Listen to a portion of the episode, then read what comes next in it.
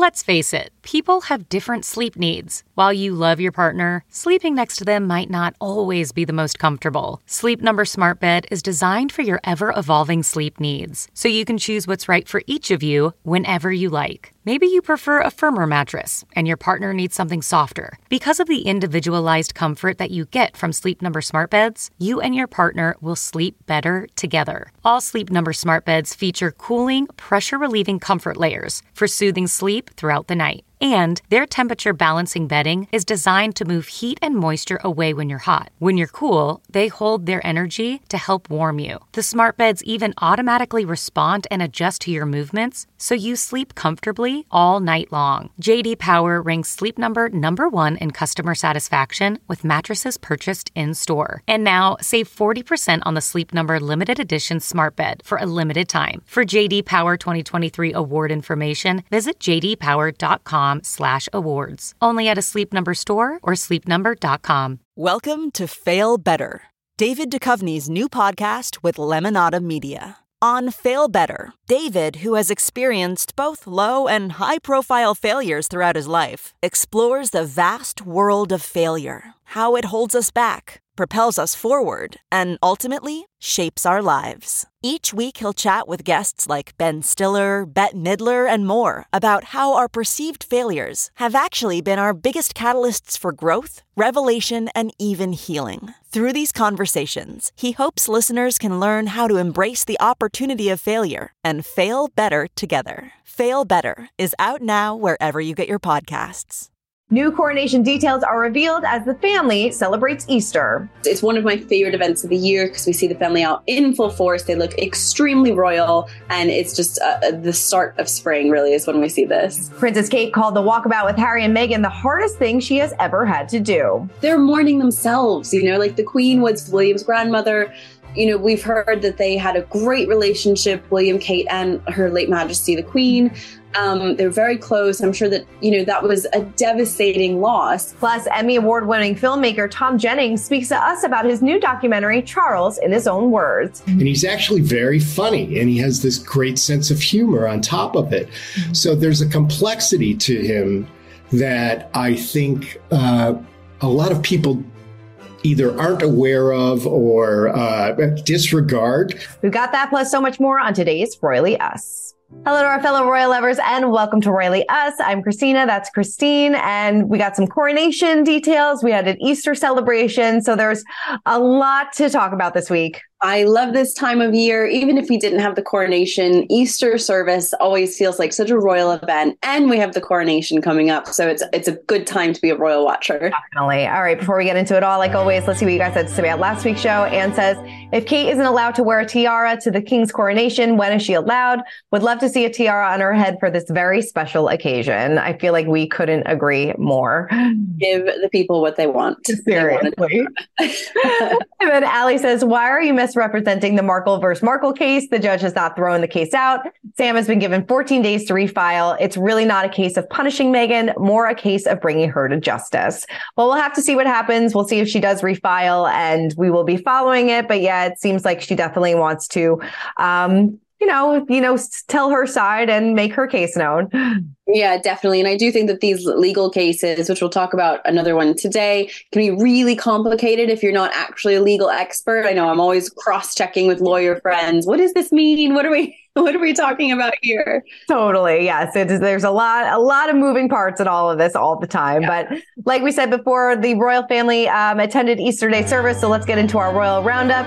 Princess Prince William and Princess Kate celebrated with their three children, and this was out, actually Louis's first Easter Day celebration with the family. So very excited. They were pictured outside of St. George's Chapel in Windsor before the holiday service began, and they coordinated in blue outfits with Kate and Charlotte donning royal blue dresses, and the boys opting for some navy suits. Um, Louis looked adorable wearing his blue pastel shorts, and he held his mother's hand outside the chapel, and they were joined by, of course, King Charles, uh, Camilla, Princess Anne and Sir Timothy Laurence. So uh, Princess Eugenie, Princess Beatrice, the whole family kind of came out for this. And this was the first, of course, the first Easter service since the death of Queen Elizabeth. Um, so yeah, definitely a lot to um, to celebrate this Easter and also a lot to remember as well. Definitely. You know, this is a this is actually a private family event. It's sort of like the Christmas service where even though it's a big display, we see them every year, the press has a big setup. It is a private event. So it was nice to see the whole family getting together for this. I thought that was really special.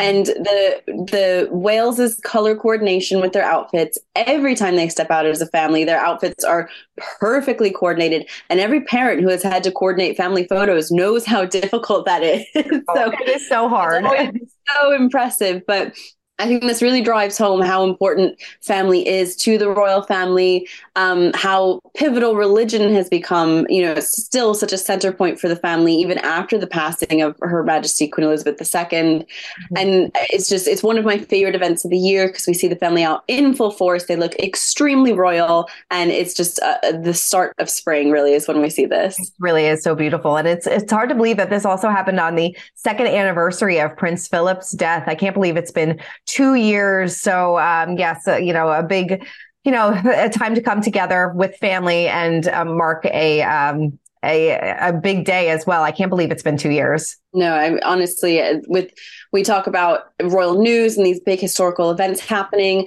and it seems like just yesterday. We say that all the time. You know, it, it was just yesterday, but also a hundred years ago. Exactly. But, you know, it, it, was nice to see several tributes on social media. Mm-hmm. Um, uh, commemorating the second anniversary of Prince Philip's death, just showing that he is still relevant and he's still such a historical figure and right. you know a beacon for the royal family. Definitely, and it was also uh, Charles and Camilla's 18th wedding anniversary too. So this is a big weekend. what a big weekend! I know it must have been tough because, as we said, it was the first Easter service without Queen Elizabeth II. It's their wedding anniversary. It's also the anniversary of Prince Philip's death. There's a lot going on a lot going on. A lot going on. I can't on. imagine what the brunch afterwards was like. seriously, seriously. And like you said, a lot going on. And the coronation is just a few weeks away, and Buckingham Palace announced how the King and Queen consort will travel to and from the crowning ceremony. So they are set to ride to Westminster Abbey in the Diamond Jubilee stage, a state coach, and return to Buckingham Palace in the Gold State Coach. So the Diamond Jubilee state coach was commissioned to commemorate Queen Elizabeth's 60th anniversary of seating the throne back in 2012 and has only ever conveyed the monarch, though occasionally accompanied, accompanied by the consort or a visiting head of state. So it will be part of the parade known as the King's Procession, and it will the carriage will go through Buckingham Palace through the center gate and proceed down the mall, passing through the Admiralty Arch and south of King Charles's uh, Island. So it's going to be like the whole parade. So, and it starts at 11 a.m. local time. And this is, I mean, they're going to be riding in style. It's amazing. Yeah, the Diamond Jubilee State Coach is very impressive. Not anywhere near as as impressive as the Gold State Coach that is returning them back to Buckingham Palace.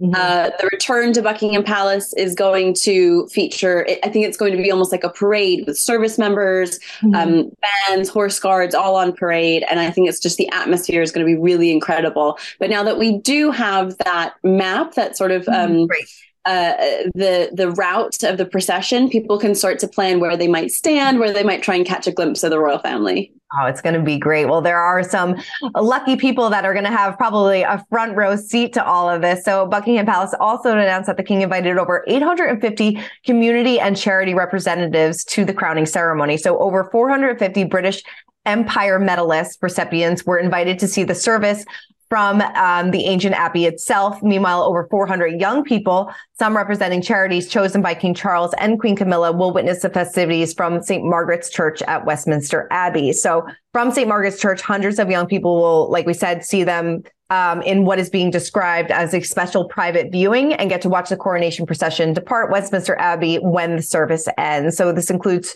200 involved with the Prince's Trust, the Prince's Foundation. So this is these are people that are working um, for charities and organizations that are near and dear to the King and Queen's heart. So very lucky for them. They're going to get a front row seat and you know going to be witnessing history right there.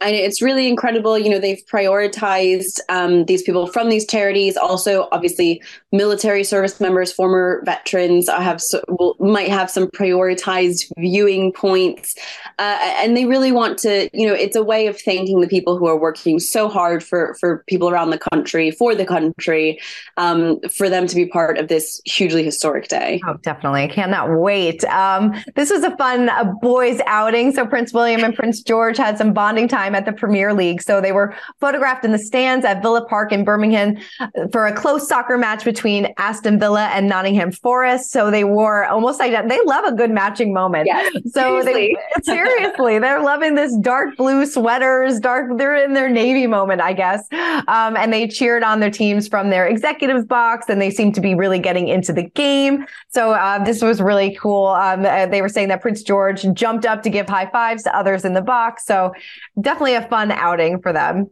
This is so sweet. It's a great family bonding moment. You know, we love to see uh, Prince George and Prince William together, but I think it's also great. It's so down to earth. You know, father and son going to the local, you know, the football match for the the team that they support together. And you know, Aston Villa isn't one of the biggest teams in the UK. It's you know, it's not like one of the top two really. So for them to sort of uh, appreciate a more low key team, I think is is really great, and people just love it. They love when when George and William go to see Aston Villa play. I love it so much. All right, time to spill some royalty. And like we were saying before, um, we're getting into some legal matter. So Prince Harry is expected to take the witness stand in London this summer to testify against Mirror Group newspapers over the alleged unlawful information gathering. So he's expected to testify early to mid June. Um, so the Associated Press reported, citing lawyers a- as a preliminary schedule of witness. The trial itself actually begins May 9th, which is just three days after the coronation, but still no word whether or not Harry will be there for the coronation. So as we know, Mirror Group Newspapers is the publisher of the Daily Mirror, Sunday Mirror, Daily Express, and more. And he, Prince Harry, alleges that his phone voicemails were hacked. Um, so, contesting the claims, the publisher argues that they were brought too late, according to the AP. And Prince Harry launched his claim back in 2019. I mean, he went over there to give his witness statement. So, obviously, he's going to be there to testify. I wouldn't be surprised if he is there at the beginning of this trial as well. Yeah, this is something that's really important to him. We've heard that, you know, press reforming the press is sort of his lifelong um, commitment to making those changes, making sure no one else sort of suffers the way that he suffered.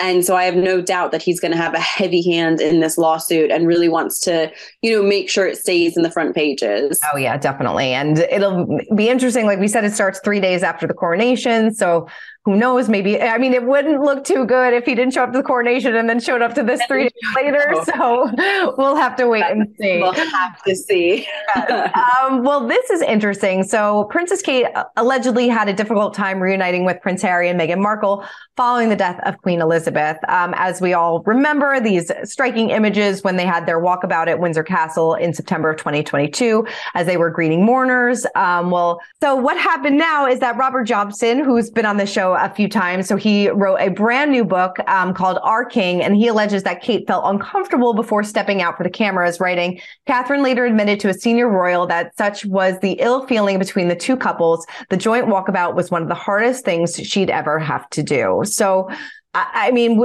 uh, Us Weekly at the time uh, reported that William extended the invitation to his brother and sister in law as we know, things were icy at the time, still are. I, I would imagine that it was probably a little awkward. Maybe not the I think was, thing she's ever had to do.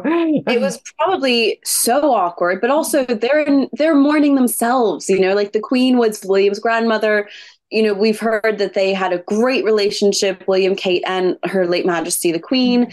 Um, they're very close. I'm sure that, you know, that was a devastating loss. Yeah. Plus, they have to go out into public and put on a brave face and smile and meet these crowds of people, which, if you've ever been to a royal event, if you've ever seen the amount of flash photography going on, that's overwhelming. And then you add this additional element of this sort of, you know, personal discourse between the two couples. I imagine that, I, again, it was it the most difficult thing, but I imagine it was so difficult. I mean, oh, just the emotional toll the emotional weight of that must have been really overwhelming. Totally. And then you're going out and doing this walkabout where you're meeting all of these other people that you've never met before who are also mourning the same person that you were close to. It's got to be such a weird out of body experience, I would imagine. Yes. And you know, they absolutely could not have burst into tears like a normal person right. would have been able to. They just weren't afforded that same sort. You just couldn't do that sort of thing because then you couldn't carry on. They wouldn't have been able to meet all those as many people as they had hoped to. So mm-hmm. just I can imagine that that would have been a, such a difficult experience. So so so difficult. I can't imagine. All right. Well, now it is time to break down the royal rules and joining us this week is Emmy award winning producer and director Tom Jennings, whose latest project Charles in his own words Premieres on Saturday, April 29th on Hulu and Friday, May 5th on Disney Plus. And he told us all about it. Take a look. Well, congratulations on this brand new documentary. I absolutely loved it. I loved uh, Diana in your own words, and I absolutely love um, this format and how you went about this. So, what made you want to do King Charles in his own words? The network National Geographic made me want to do Charles in his own words, to be honest. Uh, uh, the way it came about was when uh, the Queen passed last year. Um, we started talking about, you know, who is Charles? Mm-hmm. Who is he really as a man, as a person behind the scenes? CarMax is putting peace of mind back in car shopping by putting you in the driver's seat to find a ride that's right for you. Because at CarMax, we believe you shouldn't just settle for a car, you should love your car. That's why every car we sell is CarMax certified quality so you can be sure with upfront pricing that's the same for every customer. So don't settle. Find love at first drive and start shopping now at CarMax.com. CarMax, the way car buying should be. Okay, picture this. It's Friday afternoon when a thought hits you. I can spend another weekend doing the same old whatever, or I can hop into my all new Hyundai Santa Fe and hit the road. With available H-Track all-wheel drive and three-row seating, my whole family can head deep into the wild. Conquer the weekend in the all-new Hyundai Santa Fe. Visit HyundaiUSA.com or call 562 for more details. Hyundai, there's joy in every journey. You know, he's kind of painted with a very broad brush in the media, and it's hard to really get to know him. And so, fortunately for us, because we've done Diana in her own words, we did Being the Queen. Somehow, an American producer from, you know, in the United States winds up doing all of the Royals shows for them. And I think that gives us an advantage, actually, because we're looking uh, as outsiders looking in. Mm-hmm. So they said, how would you do that? How would you get inside Charles's head? And what we wound up doing and what the show became is we went through hundreds, if not a thousand hours of media from his entire life and piecing together a narrative of the major topics in his life that have affected who he is, how he has reacted to things, and we wound up telling a really great story uh, just by assembling what he has said and done in the past. Definitely, it's like putting together a little piece of a puzzle. It really is. It's uh, it's it's amazing the amount of research and how much yes. work and time probably went into this. I mean, you um, asked the question before. You're you you know you want to ask that question. Who is King Charles? You want to get that answer after doing your research. What would you say the answer to that question is? He's much more complicated than I thought mm-hmm. to be honest. Uh, there's more there there than I thought. Mm-hmm. Even have, after having done Diana in her own words and being the queen, I really didn't have a grasp of who he was. I think understanding his childhood, what he went through, um, his disassociation with his father, Prince Philip, for example, um, trying to find his own way, being this stoic character. But then somehow he manages to, uh, as you saw in the film, he has a tremendous sense of humor at a very young age. Mm-hmm. He's doing all of these comedy skits at Cam- while he's at Cambridge, mm-hmm. and he's actually very funny, and he has this great sense of humor on top of it. Mm-hmm. So there's a complexity to him that I think uh, a lot of people either aren't aware of or uh, disregard mm-hmm. uh, and just uh, take the pieces of Charles that they want. Right. And I think that he is, uh, in the past, I would say, he wouldn't be someone I'd put on the top of my list that I want to have dinner with if I could choose anyone in the world. But now I probably would. I think uh, I think he's a very interesting guy, and I think he does have a good heart underneath all of the chaos that surrounds him. Mm-hmm. And um, uh, it's going to be interesting to see what he does after May sixth when he's officially coronated. Like you said before, you you take a look at these relationships, these personal relationships that he had in his life with Diana, with Camilla, and of course, mm-hmm. as a father. I mean, were you surprised not surprised but what was your reaction when you saw kind of how he stepped up after diana died or you know, how present he really was as a father when Diana was in the picture too. And I don't think a lot of people really knew that about him. I didn't know that about him, uh, to be honest. Even after doing the Diana film, um, we found incredible footage. I the whole thing is loaded with like either never seen or broadcast once kind of images. And for me, I'm a father. I have two sons, and um, to see him playing with his sons when his sons were like eight and eleven thereabouts uh, up in Scotland, running around, hearing what his hopes are for his children. You know, this is in the early 90s. Mm-hmm. Uh, their mom is still alive. The marriage is falling apart. But you look at that and, you know, uh, I am a sentimentalist, right. right? So I look at those images and I think, God, where where did it all go wrong? Mm-hmm. Look at look, just look look at this. There was so much love in those in that footage, and uh, joy and happiness, and you know, it's exactly what you would want a father and son relationship to be.